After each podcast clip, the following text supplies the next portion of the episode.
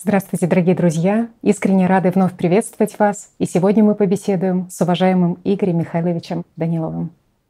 Здравствуйте. Игорь Михайлович, мы все, все наши зрители действительно глубоко тронуты прошлой передачей и тем откровением перед нами, перед всеми друзьями, перед всеми зрителями АЛЛАТРА ТВ. Спасибо вам огромное от всей души. И вы знаете, Игорь Михайлович, что очень важно, что когда в жизни людям приходится переживать подобное, то, как правило, это ожесточает их сердце, и они даже теряют веру в людей. Но вам огромное спасибо за другой пример, что можно и нужно жить иначе. И вот огромное вам спасибо за это глубокое сострадание к людям, за любовь к ближнему. И вы знаете, очень хочется, и прошлая передача сильно стимулирует нас всех делать все возможное для того, чтобы все-таки построить созидательное общество. Мир, в котором бы ни одному человеку не нужно было бы переживать подобное. Мир, в котором бы каждый человек был свободен, свободен от страха, чтобы он не боялся этих теней. Сама, конечно, передача была сложная, и разные чувства были. И, знаете, и боль, и, как говорится, и смех сквозь слезы, и недоумение, и недопонимание того, как же так происходит, что мы живем в таком несправедливом мире, и боль от того, с чем приходится сталкиваться людям, и в том числе участникам проекта «Созидательное общество», и понимание тех схем, подлых схем, которые против нас, простых и честных людей, на протяжении тысячелетий использовали, скажем, вот эта секта, радикальная экстремистская секта хранителей. Игорь Михайлович, ну вот еще после прошлой передачи очень многие люди по всему миру выразили публичную, огромную поддержку в своих пабликах участницы проекта «Созидательное общество», которая пострадала как раз-таки от этого беззакония. И таким образом эта история получила широкую публичную огласку. И вы знаете, мне очень приятно искренне от того, что есть люди, которые осознают, что не бывает чужой беды, и что есть настоящие друзья, которые выражают вот такую открытую поддержку и делают все возможное для того, чтобы свет пролился на вот эти темные теневые стороны. Это замечательно. Я хочу поблагодарить всех людей, всех наших друзей, кто не остался равнодушным к судьбе нашей участницы, к волонтеру, такому же волонтеру, как и мы все, который попал в неприятную историю лишь потому, что кто-то хочет править миром. И в действительности, защищая нашего друга, мы защищаем себя. Когда нарушаются наши конституционные, наши человеческие права, если мы остаемся равнодушными, мы должны знать: сегодня нарушились права нашего друга, нашего соседа, значит, завтра нарушатся наши. Если сегодня суд, какой суд? Разве это суд? Разве можно назвать судом, когда нарушается все, как как нарушалось тысячи лет назад, когда по такой же статье, по той же самой, которой казнили Иисуса Христа, начинают казнить ни в чем невинных людей. Да, казалось бы, есть разница. То был Иисус Христос, который нес сюда истину. Его распяли, его уничтожили, боялись. Но на сегодняшний день простого человека, искренне желающего улучшить жизнь каждому, подчеркиваю, каждому человеку в этом мире, в том числе и тем, кто над ним издевался, в буквальном смысле слова, преступная группировка, банда, которые вошли в сговор, преступный сговор, нарушая Конституцию, нарушая все мыслимые права, которые должны быть естественными для каждого человека, они осуждают этого человека лишь для того, чтобы ввести строку, что Созидательное общество является религиозным движением. Вот что им надо. И им плевать на судьбы людей, им плевать, кому они делают больно, им плевать на все, что не касается их благополучия. Это маразм. Это, знаете, если честно, я не люблю оскорблять людей, и это неправильно. Потому что то, что делают люди, даже вот эти, кого я назвал преступной группировкой, они и есть преступная группировка. Потому что в сговор вошли, извините, правоохранительные органы с представителями церкви. Но мы знаем, почему. Мы знаем, чего они хотят и кто в действительности стоит за ними. И это сейчас объясняют люди. И когда судья, тот, кто должен стоять за интересы народа, за Конституцию и за права каждого гражданина, он принимает сторону тех, кто лоббирует свои интересы в масштабах мира. Казалось бы, глубинка, ерунда. Нет, друзья. Ерунды нет нигде. Особенно, когда касается наших законных прав, когда касается наших истинных свобод. Знаете, в действительности сейчас можно сказать, что мы раздули из мухи слона от этой ситуации. Всего лишь потому, что там местная епархия какой-то церкви, да не какой-то церкви, а огромная организация, которая вхожа в эту церковь, которая внушила тем же представителям церкви, что они должны быть единой и монопольной на целую страну.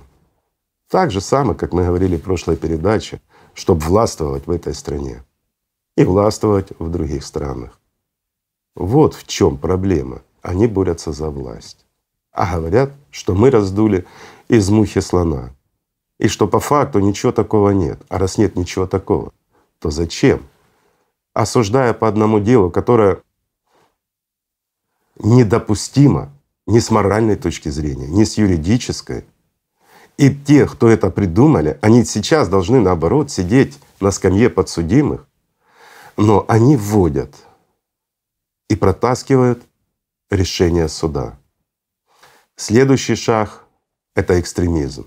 И вот смотрите, как они раздули эту фишку по многим странам. Экстремизм. И людей пачками бросают в тюрьму. А кто боролся с экстремизмом? А давайте глянем в историю. Кто вообще придумал вот это понятие разделения? А кто начал бороться первым с ересью, с религиозной неправдой? Разве Христос это делал? Нет, друзья. Это сделал Антихристос. И до сегодняшнего дня это все, а сегодня особенно, является таким инструментом, который способен убирать с дороги неугодных. И исчезает правда, исчезают наши права, а значит, исчезает и будущее. Страдают люди ни за что. В действительности просто за то, что люди хотят сделать мир лучше и осчастливить даже тех, кто их наказывает. И если посмотреть на это с другой стороны, то из-за этой мухи, которую нам предоставляют как что-то страшное, то, что якобы сделал этот волонтер, мечтающий о лучшей жизни, которую заслуживает каждый человек на этой планете, то из-за этой мухи мы не видим слона, который правит этим миром, тех архитекторов этого мира, которые убили миллиарды людей и которые хотят сократить все наше человечество численностью более восьми миллиардов до удобной им цифры в пятьсот миллионов, ну максимум миллиард, потому что таким количеством они могут легко манипулировать, просто управлять и держать их в узде. Знаете, как ездовую лошадь или как осла, на котором они едут в свой рай, придуманный ими. Но те люди, о которых мы говорим, так называемые хранители, архитекторы этого мира, они ошиблись. Ошиблись временем, ошиблись в своих мечтах. Две тысячи лет они убивали истинно святых. Они убивали, уничтожали тех, кто стремится к свободе. Они закрывали и закрывают по сей день нам рот, вводя и ужесточая законы над нами, манипулируя Конституцией и всеми нашими правами. Они стремятся к единовластию, но они ошиблись. Ошиблись тем, что этот мир — это наш дом и наш мир. Их мир был разрушен двенадцать тысяч лет назад. И те, кто непредвзято отнесется к истории, тот увидит, с откуда идут корни, и что это за организация, и что она в действительности существует. Я думаю, стоит немножко поговорить о них, потому что в истории они поступали так, что всегда описывали героев, тех, которых они ставили у власти, и тех, кем они легко манипулировали и управляли. Как правило, они, как в истории с тем же Константином, брали легко манипулируемых людей, брали тех, кто слабоумен, но с высокой гордыней, кто легко управляем и чья жажда власти и денег абсолютно ненасытна. И за ними стояли как тени те представители этой организации, хранители, или, как в мире их знали, великими архитекторами. Они создавали много различных организаций, которых потом обвиняли люди во всем чем угодно, в том, что творили на самом деле они. Они вводили символы и знаки, чтобы мы их могли увидеть. Почему? Потому что в действительности молва всегда была о них. И все подозревали, что есть некая сила. Но всегда говорили, что это институция власти, это институция бизнеса. И всегда отводили и обвиняли кого угодно, но не их. Но они были всегда. Они писали историю, показывали этих управляемых и манипулируемых ими людей как величайших умов. И мы их знаем. Македонский. Знаете, когда знаешь правду, становится смешно. Когда обычный человек, который боялся собственной тени, когда страшился всего чего угодно, но он был вдохновлен своим учителем, который не являлся и не имел никакого отношения к этой тайной, деструктивной секте, которая управляла миром еще тогда. Но он был всего лишь другом того, кто был настоящим представителем архитекторов этого мира. И через него, через вот этого учителя, величайшего из завоевателей этого мира, тот архитектор легко манипулировал самим правителем, обычным человеком. Поэтому он выигрывал войны, поэтому он был таким героем. Ну а когда занесло его немножко, и он начал ущемлять интересы самой организации хранителей, его просто убрали. Как убрали многих людей, как убрали тех, кто должен был сделать этот мир намного лучше, ярче, красивее, тех, кто должны были сделать нашу жизнь прекрасной, замечательной, достойной, в действительности достойной и единой цивилизации, чтобы мы могли жить так, как подобает человеку. Этот мир, который должен был принадлежать нам, они сделали его заложником, весь мир и каждого из нас, заложником своих желаний. Все, о чем они мечтают, — это возвращение Эля. Все, о чем они мечтают, — это вернуть своих бессмертных жизней, которых может вернуть лишь Эль. Лишь Эль контролировал жизни тех, ведь он является для них Богом. Вот смотрите, как все наложится в эту канву, когда знаешь правду. А теперь ее знают многие. Но о чем это говорит? Говорит о том, что мир изменится. Может быть. Но этот мир может измениться лишь тогда, когда в нас хватит внутреннего огня, внутреннего света, чтобы осветить этот мир. Знаете? Приведу простой пример. Если нас в комнате находится много, и в комнате абсолютная темнота, и мы зажигаем лишь одну свечу, то каждый из нас создает массу теней. А в этих тенях есть те, кого мы называем хранители или архитекторы. Но если зажжется столько свечей, сколько нас, и мы расставим их вокруг нас, да, мы будем отбрасывать тени, но эти тени будут прозрачны, и мы будем видеть все в ярком свету. И в тех тенях уже не спрячешься. Если мы будем использовать свою силу во благо мира сего, то мир изменится, а сила наша в нашем слове. Нет ничего сильнее, чем слово. Мы не можем использовать свою силу в каких-то выраженных действиях, разрушающих или направленных на незаконные и противоестественные действия. Почему? Потому что страдать будем мы, потому что мы — люди.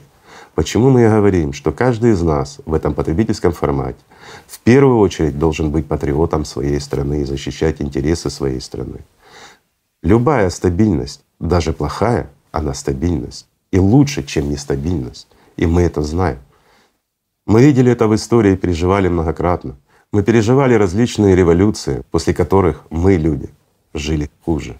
Мы, люди, после этих революций лишались наших естественных прав. И каждое деструктивное событие, которое совершали нашими руками эти сектанты, оно, то событие, лишало нас прав и свобод. И последнее время мы видим, как активизировались те же хранители по всему миру. Поэтому и Цербер в этом миру. Они мечтали и уже были в шаге к единовластию и к возвращению Эля. Но Эля больше не будет в этом мире. Единовластия в этом мире не будет. Поэтому и Цербер здесь. И теперь мы все, всем человечеством, разрозненным и разбитым на фрагменты этими архитекторами, мы все, как разбитое зеркало, отражающее эту истину и эти тени, мы все. Мы все переживем одну судьбу, и вне зависимости от того, какую. Но сделаем это мы вместе. Но мы, как разбитые фрагменты зеркала, мы отражаем свет, а многие из нас способны его уже излучать. И это говорит о многом. Если мы поймем важность и ценность в этом миру нашего света, коим и является наше стремление к нормальной человеческой жизни, к нашему объединению, объединению всего человечества. Если мы поймем то, что против Цербера мы можем выступить как единое человечество, свободное человечество, с горящим внутри огнем, то мы создадим такой свет, в котором свет Цербера растворится. И он станет нам не страшен и не сможет ничего сделать с нами. Но если мы останемся теми, кем есть, то и наша судьба будет всех и каждого такая же, как и предрекают нам те события, которые идут сейчас. Я скажу проще. Те, кого мы называем хранителями, они создали массу храмов в этом мире в надежде на то, что будут править нашими умами и править нашими сердцами. Но их действия сейчас настолько разрушительны, что если мы не найдем в себе свободы, если мы не найдем в себе Бога и не найдем в себе стремление к жизни, именно Бог дает нам стремление к жизни, дьявол дает нам стремление к зависти, к ненависти и разделению. Так вот, если мы не найдем в себе Бога и не найдем в себе сил исполнить то, что хотел Иисус Христос, то, что хотел лучший из людей, пророк Мухаммед. И если мы не объединимся, то в этом мире не останется ни нас, ни храмов. Давайте посмотрим на Марс. Мы показывали, рассказывали о нем, что на нем была жизнь. И здесь, немножко уйдя в глубину прошлого, мы можем сказать с уверенностью, даже если останется храм хоть какой-то, возможно, какой-то каменный прочный храм, то посетителей в нем не будет. И им нет смысла. Тем, кто сейчас работает на эту бездушную организацию, изменять нашу жизнь в худшую. А их деятельность, деструктивную деятельность, мы видим. Видим кругом. Видим, вернее, смотрим, но порой не замечаем. Почему и как они влияют? Давайте поясню на простом примере, чтобы не казалось это фантастикой. Ведь они не выходят на первый план сами, как я уже говорил. Они используют своих людей, знаете, во вторых, третьих, а то и в пятых ролях. И мы смотрим в историю, видим героев, тех пешек, которыми они играли, но не видим их. Почему? Потому что их они не описывают, казалось бы. Но нет, друзья. Они всегда для своих пишут и вносят в историю имена своих героев. Но они, как правило, всегда, как тот же Гамалиил, тот сценарист уничтожения Иисуса Христа и тот сценарист, который его учение через своих учеников превратил в то, что мы сейчас имеем. Совершенно противоположное тому, чему учил Иисус Христос. А Его имя всего лишь между строк, и не первое, и не последнее. Но те, кто знают, где смотреть, всегда их увидят. И всегда мы увидим и в истории, и в жизни тех, кто манипулирует нашим сознанием. И в действительности все просто и легко. Приведу пример, как это делается и что значит они архитекторы этого мира. Все очень просто. К примеру, друг мой, строишь ты дом. Это простой пример, и я думаю, он будет понятен многим. Решил сэкономить, построить быстрее дом, нанял строителей. Прораб говорит: давай мы сделаем тебе просто, быстро, очень качественно, вот сделаем все хорошо. Вы вместе с ним согласовали проект, и дом строится. И здесь идет сосед, который говорит: слушай, такой прекрасный дом, ну здорово ты делаешь, но вот вход у тебя, он П-образный, простой. А вот если бы он был арочный, представляешь? Ведь арочный, он намного прочнее, чем обычный П-образный, то твой дом бы сохранился еще и внукам твоим. Представь, твои внуки живут в твоем доме. Ты не просто для детей, ты для внуков его построил. И этот дом бы выделялся на поселке среди всех других. Ведь на нашей улице и на соседних дома с такой сложной архитектурой, с этим арочным проемом нет. У всех П-образные, обычные. Было бы круто. Ну, я понимаю, не до того. А вообще, как дела? И начал разговор о другом. Ты приходишь и думаешь: да, это чуть удлинит стройку, это повысит расходы, но это будет единственный дом на нашей и на соседних улицах. Приглашаешь прораба и говоришь ему: слушай, я передумал, давай внесем изменения в наш проект. А давай мы сделаем арочный прием, он будет богаче, красивее, он сделается лицом моего дома, и он за счет своей конструкции, более повышенной прочности, он будет служить и моим внукам. Прораб говорит: ну что ты, это ведь удлинит стройку, это повысит расходы, нужно ли оно тебе? У всех такие дома, как у тебя, зачем? А ты говоришь: ну то что у всех, а это у меня, и ты соглашаешься, не ведая о том, что незадолго до этого тот твой друг-сосед, который тебе вложил идею об этом арочном проеме, разговаривал с этим прорабом, и тот невзначай ему кинул: дом хороший, и строим хорошо, но он сделал глупость. Он решил сделать П-образный проем, экономя буквально копейки, там пару дней каких-то лишних. Но если бы он сделал арочный прием, этот дом бы выделялся и служил бы ему дольше. Ну, кто ж ему посоветует? Я ж не скажу, он скажет: значит, ты просто хочешь просто на мне заработать. Но я ж не могу зарабатывать на своем клиенте лишние деньги, когда мы говорили проект. Да и опять-таки, он же ж не разбирается в архитектуре. Вот если бы ему сказал специалист, ну, может быть, бы он его и послушал. А вообще дом капитальный. И тут же этому другу и соседу твоему начинает говорить о том, что вот его дом прекрасен, и он видел его, а кто строил, задавать простые вопросы и выводить его на гордыню. И человек, возбужденный словами прораба, уже и забыв, что посоветовал этот арочный проем ему, этот прораб, видя своего соседа, дает ему совет, как правильно построить, как человек, который построил прекрасный дом. Ведь он же ж творец, он создал для себя дом, и он делится своим опытом, как величайший из архитекторов, как правильно построить соседа. Скажите, а не сталкиваемся ли мы с этим? Сталкиваемся и не замечаем.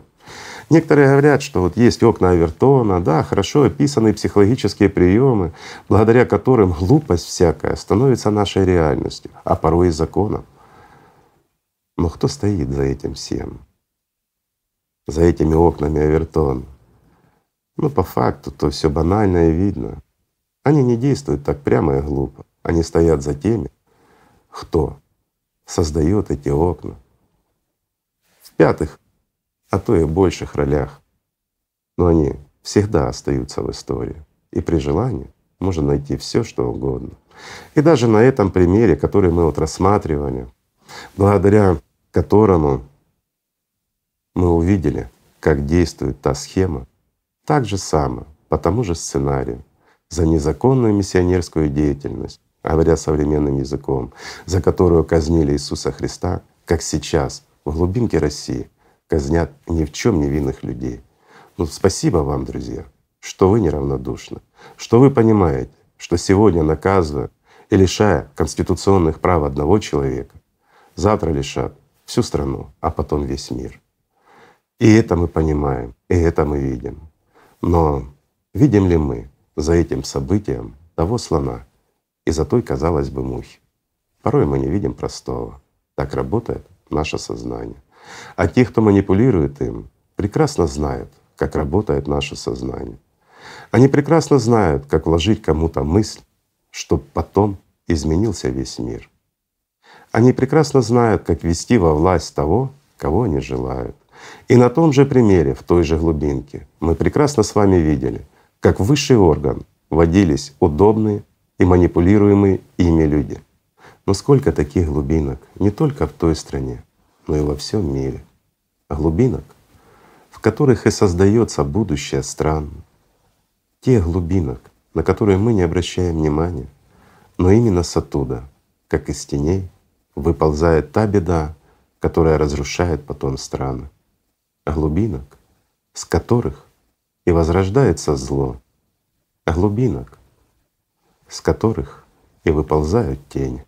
Но тех, кто не поддался им, они так же ловко, играя нашим сознанием, обличали их в экстремизме, в этом страшном слове, которое, по сути, есть разделение. И те, кто разделяет нас, манипулируют тем, чем занимаются сами. А мы это видим, но не понимаем. Не понимая, молчим. Не понимаем того, что это наша жизнь, это наша судьба. И тех прав, которых лишили сегодня нас, и мы не смогли их вернуть, завтра будут лишены этих прав наши дети.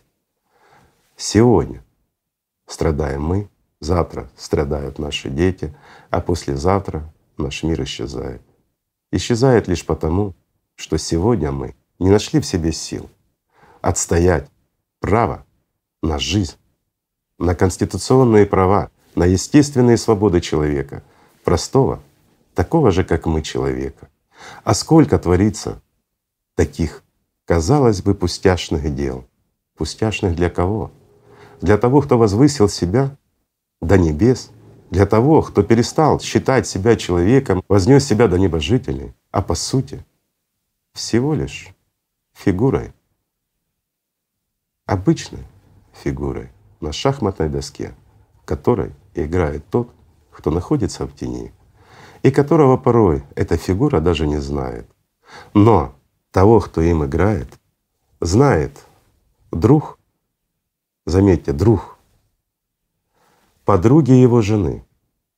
Казалось бы, какая тут связь?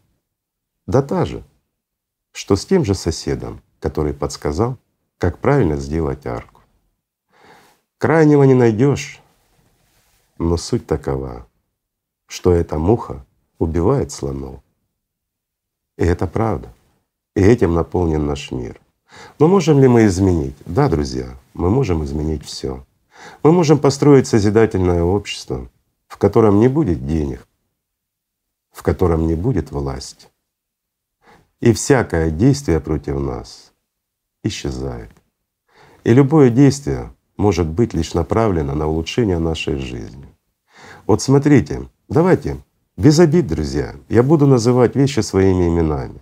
Ведь во многом на протяжении многих лет обвиняли еврейскую нацию как тех, кто манипулирует нами. Да, они умнейшие люди, и часто и густо они были советниками царей и многих других, тех, кто управлял нашим миром. Как правило, они восходят высоко в различных организациях, и, казалось бы, во всем виноваты они. Казалось бы. Но если мы посмотрим в корень всего этого мира, зачастую за ними мы увидим совершенно других людей. И их, скажем, мудрое сознание не видело простых манипуляций и не видело того, как манипулируют даже ими. Но эти люди, которые вызывали у многих других национальностей зависть, а порой и ненависть, в созидательном обществе могут послужить всему человечеству с пользой. И все вот эти наши ненависти друг к другу и все разделения, которые нам искусственно и искусно навязывались архитекторами этого мира при его построении таким, каким он есть сейчас, все исчезнет. Нам нечего будет делить. Опять-таки, давайте возьмем тему национализма. Казалось бы, тема острая. И она приводила к появлению нацизма и многим другим нехорошим вещам. А можем ли мы обвинять кого-то в национализме, когда каждый из нас в любой стране является таковым? И казалось бы, да не может быть. Ну как не может быть? Давайте простой пример. Возьмем, ну как говорят во всем мире, оплот демократии, Америку. Но там точно не может быть.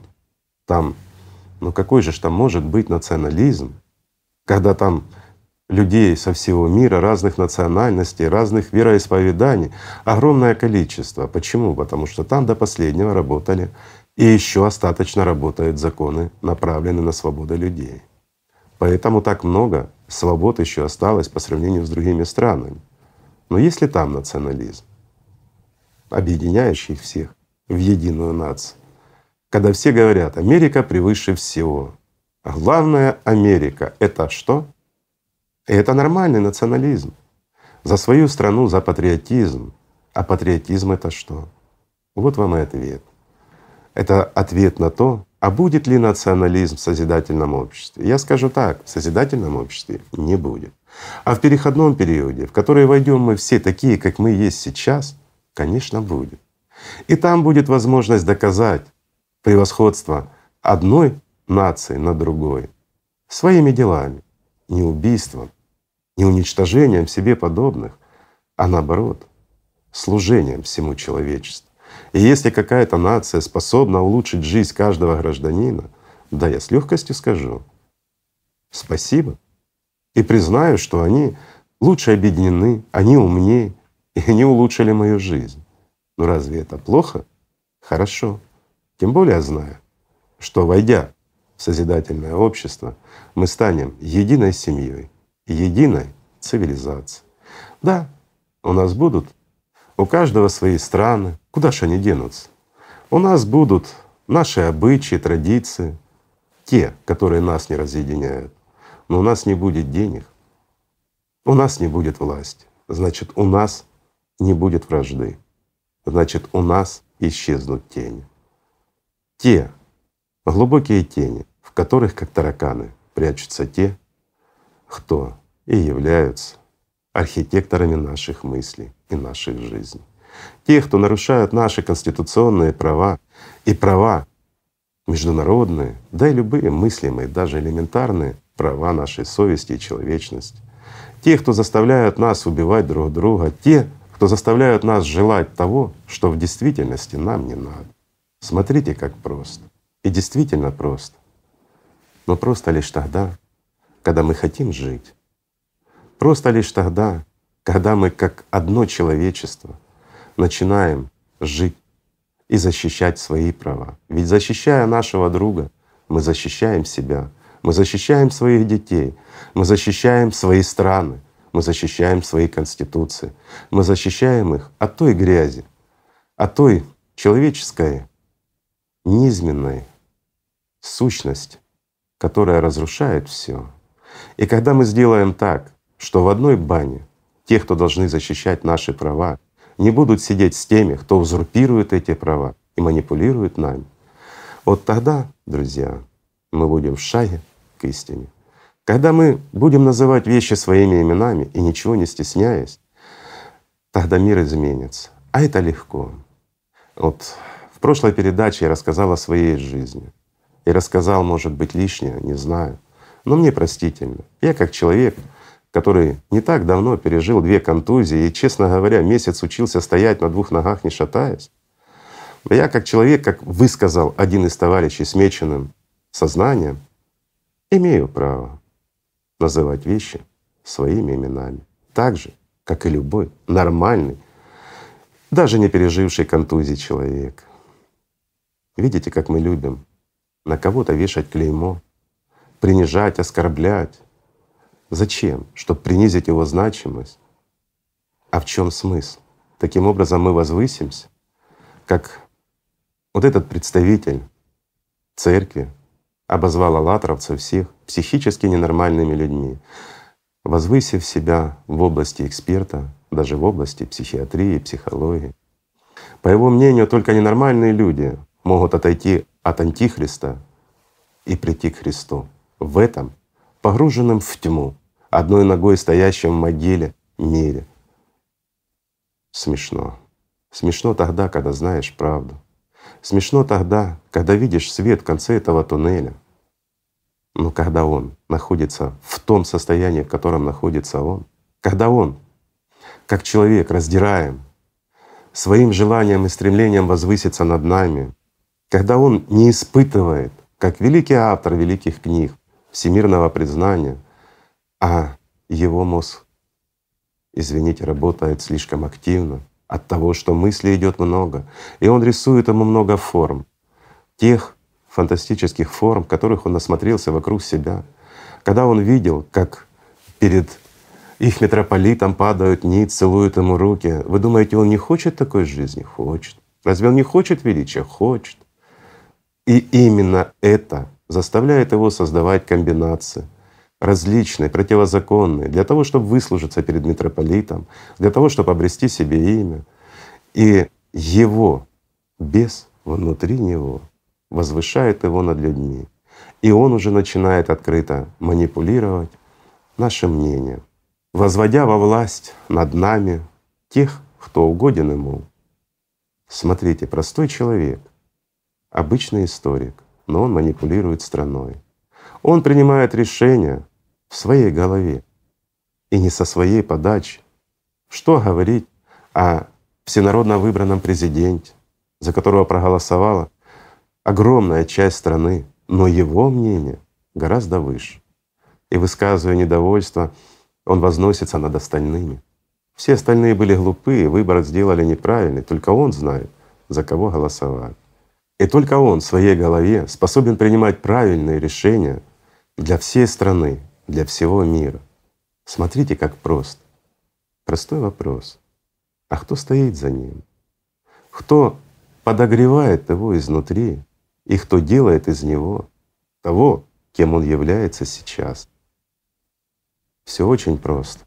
Кто жертвует пешкой в своей игре? Вот в этом и ответ. Все очень просто в этом мире. А каким он должен быть, наш мир? Об этом нам говорил Иисус Христос, которому и должны были служить такие, как Он, раз Он глава миссионерской деятельности, и в то же время и патриархи Его. Этот мир должен был быть таким, как завещал его нам лучший из людей, пророк Мухаммед. Давайте вспомним один эпизод из истории, который показывает величие действительно и то, что лучшим из людей является до сегодняшнего дня пророк Мухаммед. Давайте вспомним историю о колодце Рума, ведь это прекрасно демонстрирует его величие. Я скажу вкратце для тех, кто не знает. Был колодец там, где был дефицит воды. И принадлежал он одному еврею, который продавал эту воду, и с этого дохода жила его семья. Но нашелся человек, который решил выкупить этот колодец и делиться водой с умой пророка. Пророк сказал: если ты выкупишь его, то только на одном условии, что ты передашь его уме. И передав уме, ты будешь, как все, стоять в очереди за водой, а не пользоваться льготами, что ты его выкупил. Только тогда мы, как ума, примем этот дар от тебя. Смотрите, как просто. Но некоторые люди, поддаваясь мании величия, гордыне, это те инструменты, на которых играют архитекторы, которыми легко они манипулируют. Скажем, эти наши слабости человеческие как раз стремятся к тому, чтобы вне очереди пользоваться водой, чтобы получать то, что нам не принадлежит, чтобы забирать у людей то, что принадлежит им, в том числе и их права, а зачастую и их жизнь. Смотрите, как просто, как все происходит открыто у нас на глазах в то время, когда мы, так же как и огромная масса людей, которые видели казнь Сына Божьего, стояли и молчали, так и мы, огромная масса людей, стоим и молчим, когда наших друзей казнят, прекрасно понимая, что следующие мы, но страх, именно страх за свою жизнь, страх от этих теней, вернее тех, кто прячется в этих тенях, которых мы никогда не видели, но этот страх усиливает как раз те, кого мы никогда не видели, и мы молчим.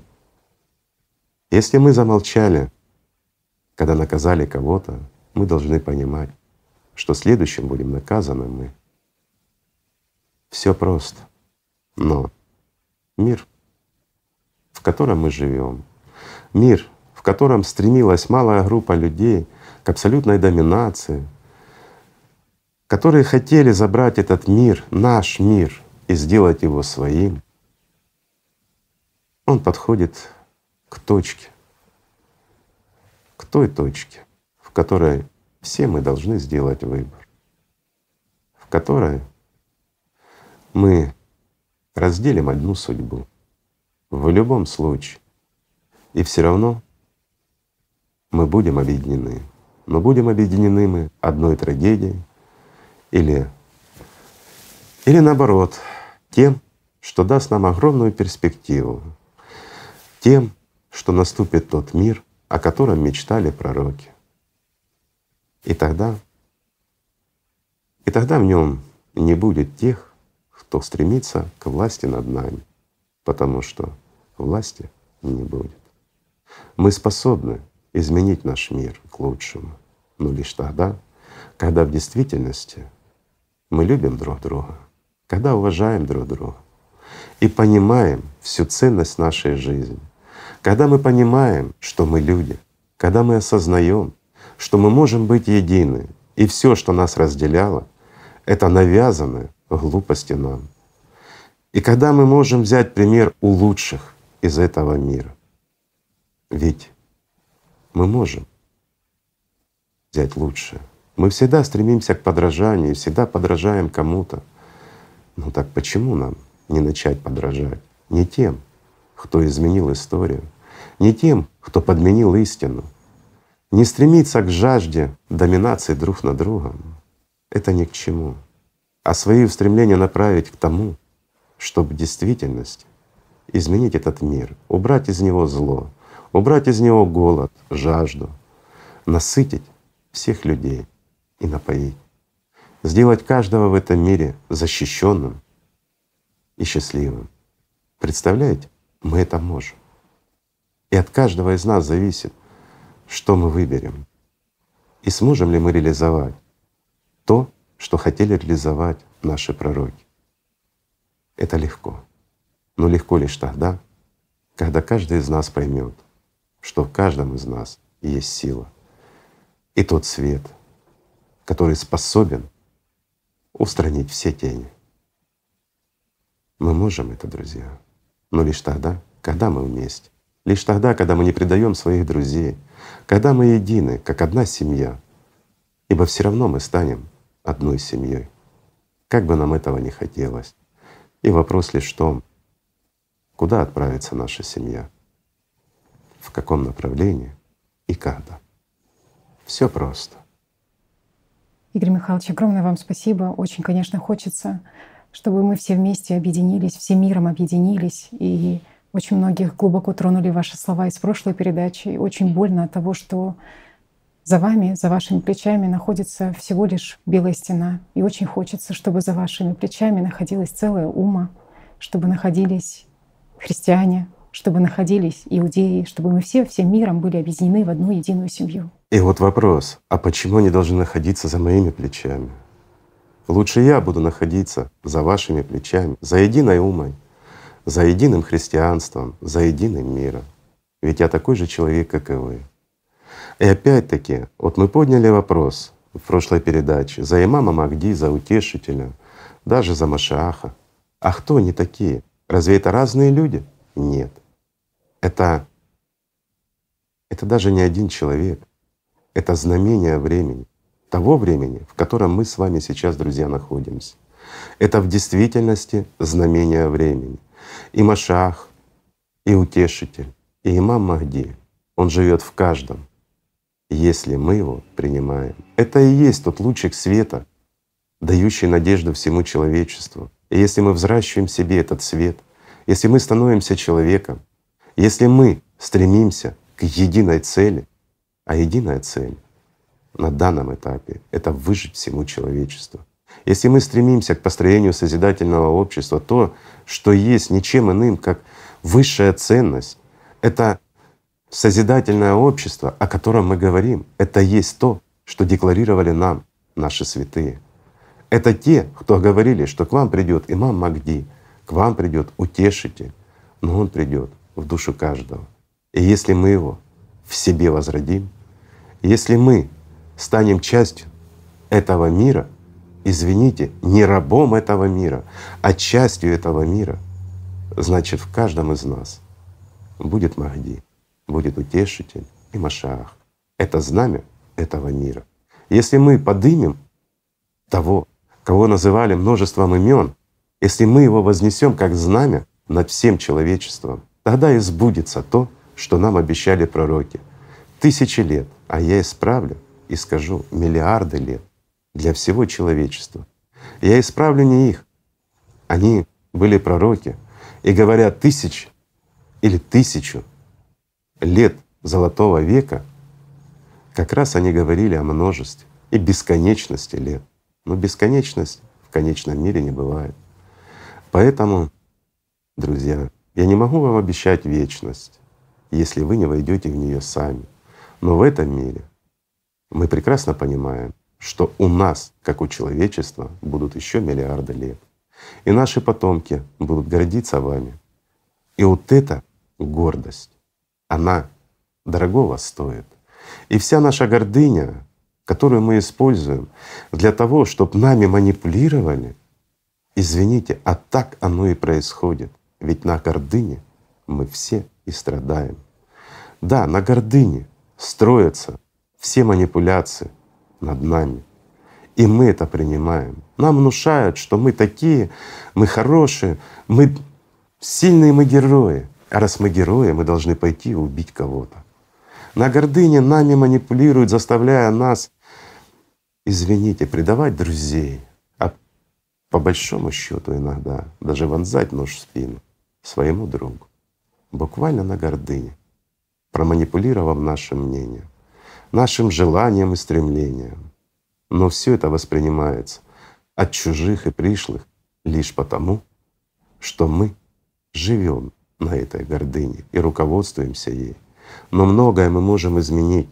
Реально, друзья, мы можем развернуть нашу мерзкую и низкую, нечеловеческую гордыню и возвести ее до небес, нашу общечеловеческую гордыню.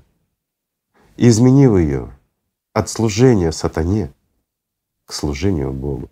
И вот эта гордыня наша, та сила, которая заставляет нас служить сатане, может помочь нам служить Богу, а значит всему человечеству. Я повторю сказанную мной фразу, и запомните ее, друзья. Если мы, каждый из нас, как человек, живем для себя, мы служим сатане. Если для нас есть только я и наша семья, и наша семья есть лишь для того, чтобы восхищалась и поддерживала нас, смотрела на нас, как на Бога, мы вырыли себе могилу. Мы купили место в аду. Но если мы живем как человек для человечества, если каждый из нас заботится о всем человечестве, и это основная цель наша — служить всему человечеству, то перед нами раскрываются врата райские. И мир этот мы способны изменить. Но способны его изменить лишь тогда, когда нас становится множество, когда мы создаем единый эгрегор, направленный в лучшую сторону этого мира, в сторону к Богу, к будущему всего человечества. Тогда мы меняем многое. Я приведу простой пример для понимания. Многие скажут: ну как я, простой человек, могу служить всему человечеству, если я всего лишь, к примеру, кладу асфальт? Я отвечу тебе, друг мой, как, кладя асфальт, ты можешь спасти и своего внука, и будущее всего человечества. Мы не ведаем, как наши действия отразятся в будущем. Простой пример. Когда мы кладем асфальт, мы можем, поленившись, чуть-чуть изменить то, что мы должны были сделать, положить более тонкий слой асфальта, украсть немножко щебенки себе во двор или продать кому-то. И здесь образуется впадина. Ну, не совсем ровная дорога, пустяк. Такое бывает. Но мы не ведаем о том, что даже в заботе о своей семье мы пытаемся продать какую-то машину того же щебня из-под этой дороги, чтобы принести эти деньги домой, накормить своих детей или внуков. Мы не ведаем о том, что пройдут года, и по этой дороге, по этому месту будет ехать наш внук. И судьба может быть разная. И мы, именно мы формируем эту судьбу. Но в заботе о людях, в заботе о всем человечестве, а значит и о своем внуке, мы можем отказать себе в банальном подлом желании сделать миру плохо, сделать эту дорогу опасной. И тогда наш внук проедет по ровной дороге, а он может изменить мир. Он может создать что-то, то, что поможет всему человечеству. И тогда наши действия, когда мы остановили себя от банального воровства, чтобы принести лишнюю конфету своему внуку, мы сохраняем ему жизнь, и мы служим всему человечеству. Так устроен этот мир. Мы не ведаем, как наши действия могут отразиться на будущем. Но когда наши действия направлены в сторону улучшения этого мира, в сторону служения всему человечеству, тогда мир меняется. По крайней мере, меняется наша судьба. Даже если мы не сможем спасти весь мир, хотя бы спасем себя. А это уже того стоит. Поверьте, друзья, наша цель, высшая цель каждого из нас в этом мире — это жизнь вечна. И если мы этого не понимаем и не стремимся к этому, мы будем служить сатане. И неважно, кто мы, какой религии принадлежим, или мы атеисты, неважно. Когда мы поддерживаем Антихриста своими действиями и делами, мы уничтожаем этот мир. Когда мы плюем на законы и на права других людей, когда мы оскорбляем кого-то или смеемся над кем-то, мы не возвышаем себя, мы закапываем себя в свое будущее. Это просто. Весь мир гораздо проще, чем нам об этом врали. Врали те, кто манипулировали нашим мнением, врали те, кто уничтожали нас и лишали нас элементарных прав, которые дал нам Господь.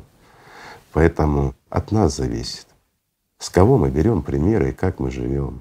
Ведь в этом мире достаточно примеров, примеров, с которых мы должны были брать пример и строить жизнь свою так, как строили они. Но почему-то мы сделали по-другому. Но сделали мы так лишь потому, что не знали, что вся наша жизнь — это дорога, и по ней мы должны пройти достойно. Все просто. Игорь Михайлович, возможно, это неуместно, но очень многие наши зрители задают вопрос относительно пророка Мухаммеда. Почему именно пророка Мухаммеда вы называете лучшим из людей? Я отвечу, друзья, потому что он в действительности лучший из людей. Это пример для каждого, вне зависимости от религии. Будь ты даже атеистом, друг мой, жизнь самого пророка, его жизнь — это пример для всех нас. И если бы мы жили так, как жил пророк, если бы мы поступали своими родными, близкими, знакомыми и незнакомыми нам людьми так, как поступал пророк Мухаммед, мы бы давно уже жили в этом мире, как в раю. Приведу простой пример. Простая история, как пророк Мухаммед выносил каждый день мусор даже за соседом-евреем, который пытался испытать пророка Мухаммеда, не веря ему, что он такой хороший, пытаясь его разозлить и тем самым доказать самому себе, что пророк Мухаммед ничуть не лучше, чем он, он подбрасывал ему мусор, но пророк брал этот мусор и выбрасывал. Никогда не сделал ему ни одного замечания. Потому что он знал, кто управляет этим евреем и почему он так поступает. Как раз из-за тех мыслей, которые мы как люди допускаем себе. Ведь наше сознание, оно работает так. Когда мы видим и чувствуем в ком-то свет, наше сознание начинает его ревновать, а порой и ненавидеть. Оно заставляет нас сомневаться в нем. Почему? Да потому, чтобы мы не взяли с него пример, чтобы не изменили свою жизнь, чтобы не стали свободными и не стали той свечой, которая уничтожает тьму. Нашему сознанию выгодно, чтобы мы были рабами, чтобы нами манипулировали тени в нашем сознании, чтобы мы жаждали и алчили чужого добра, чтобы мы стремились к доминированию друг над другом и просто превращали этот мир в то, чем он является сейчас. В этом смысл и вся игра нашего сознания. Но мы, как люди, мы способны взять пример с лучших, из достойнейших в этом мире людей и изменить все, так же, как в конечном счете изменил свою жизнь и сосед лучшего из людей, пророка Мухаммеда, когда он понял, кто такой пророк Мухаммед. Но ваше же сознание заставляет вас сомневаться во мне, в моих словах и во всем том, что касается внутреннего света и таких простых элементарных примеров. Но я могу вам предложить один пример, но я не советую использовать его как эксперимент. Но тем, кто сомневается и не может избавиться от сомнений хотя бы в том, что лучшим, в действительности лучшим из людей был пророк Мухаммед. Почему? Потому что пророк Мухаммед, он был человеком, но он стал достойнейшим среди достойнейших. Это многое значит. Это человек, который не был послан сюда Аллахом. Он был человеком, но он за одну жизнь достиг того, чего не достигал до него никто из простых людей. Он стал пророком Мухаммеда, достойнейшим. Итак, можете проверить и развеять свои сомнения в том, что он лучший из людей. Возьмите свой мусор и начните его подкладывать своим соседям каждый день. И вы увидите, что пророк Мухаммед был лучшим из людей. Но я вам этого не советую, потому что вряд ли ваши соседи такие же высокодуховные и настолько любящие Аллаха, как пророк Мухаммед. Извините за такой пример, не советую, не делайте. Но если уж подперло вам сомнение настолько, что вы не можете избавиться от этого беса, то да, сделайте так, и соседи лишат вас этой дури и этих сомнений. Все просто. Настолько просто в этом мире, когда избавляешься от внутренней грязи, когда позволяешь внутреннему свету выйти наружу, когда живешь свободно и дышишь полной грудью. И не важно, что могут сделать с твоим телом. Тело — это прах. Не важно, где ты и какую печаль пытается нарисовать тебе твое сознание, если всем сердцем своим ты любишь Бога и всей сутью своей ты пытаешься излучать свет, ты хочешь охватить весь мир, обнять каждого в этом мире, тогда ты начинаешь понимать, что все мы братья и все мы едины. Мы все одна большая семья, и каждый из нас достоин жить. И жить как человек. Все просто, друзья. Я повторю слова Иисуса Христа, которые считаю как нельзя кстати и наиболее уместны сейчас. Ответьте каждый себе на простую и понятную речь Христа. Какая польза тебе, человек, если ты обретешь весь мир, а душе своей повредишь? И этим все сказано. Ибо жизнь наша не заканчивается нашим существованием в этом смертном теле. Мы гораздо больше, но просто об этом не ведаем. А не ведаем об этом, друзья, мы лишь потому, что нами манипулируют и правду от нас скрывали на протяжении тысяч лет. Те, кто хотел доминировать, те, кто хотел властвовать. И это желание навязали практически каждому из нас. Знаете почему? Я отвечу. Если ты есть колос чистый, несущий в себе жизнь среди репейник. Виден будешь издалека, но если ты репейник, то среди репейников тебя не узнает никто. И вот этим они пользовались и пользуются по сей день.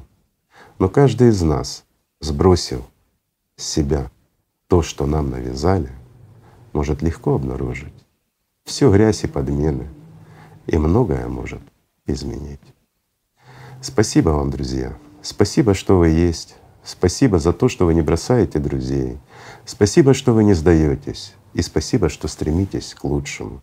Спасибо, что вы не те, кто гасит свет. Спасибо за то, что вы те, кто его излучает.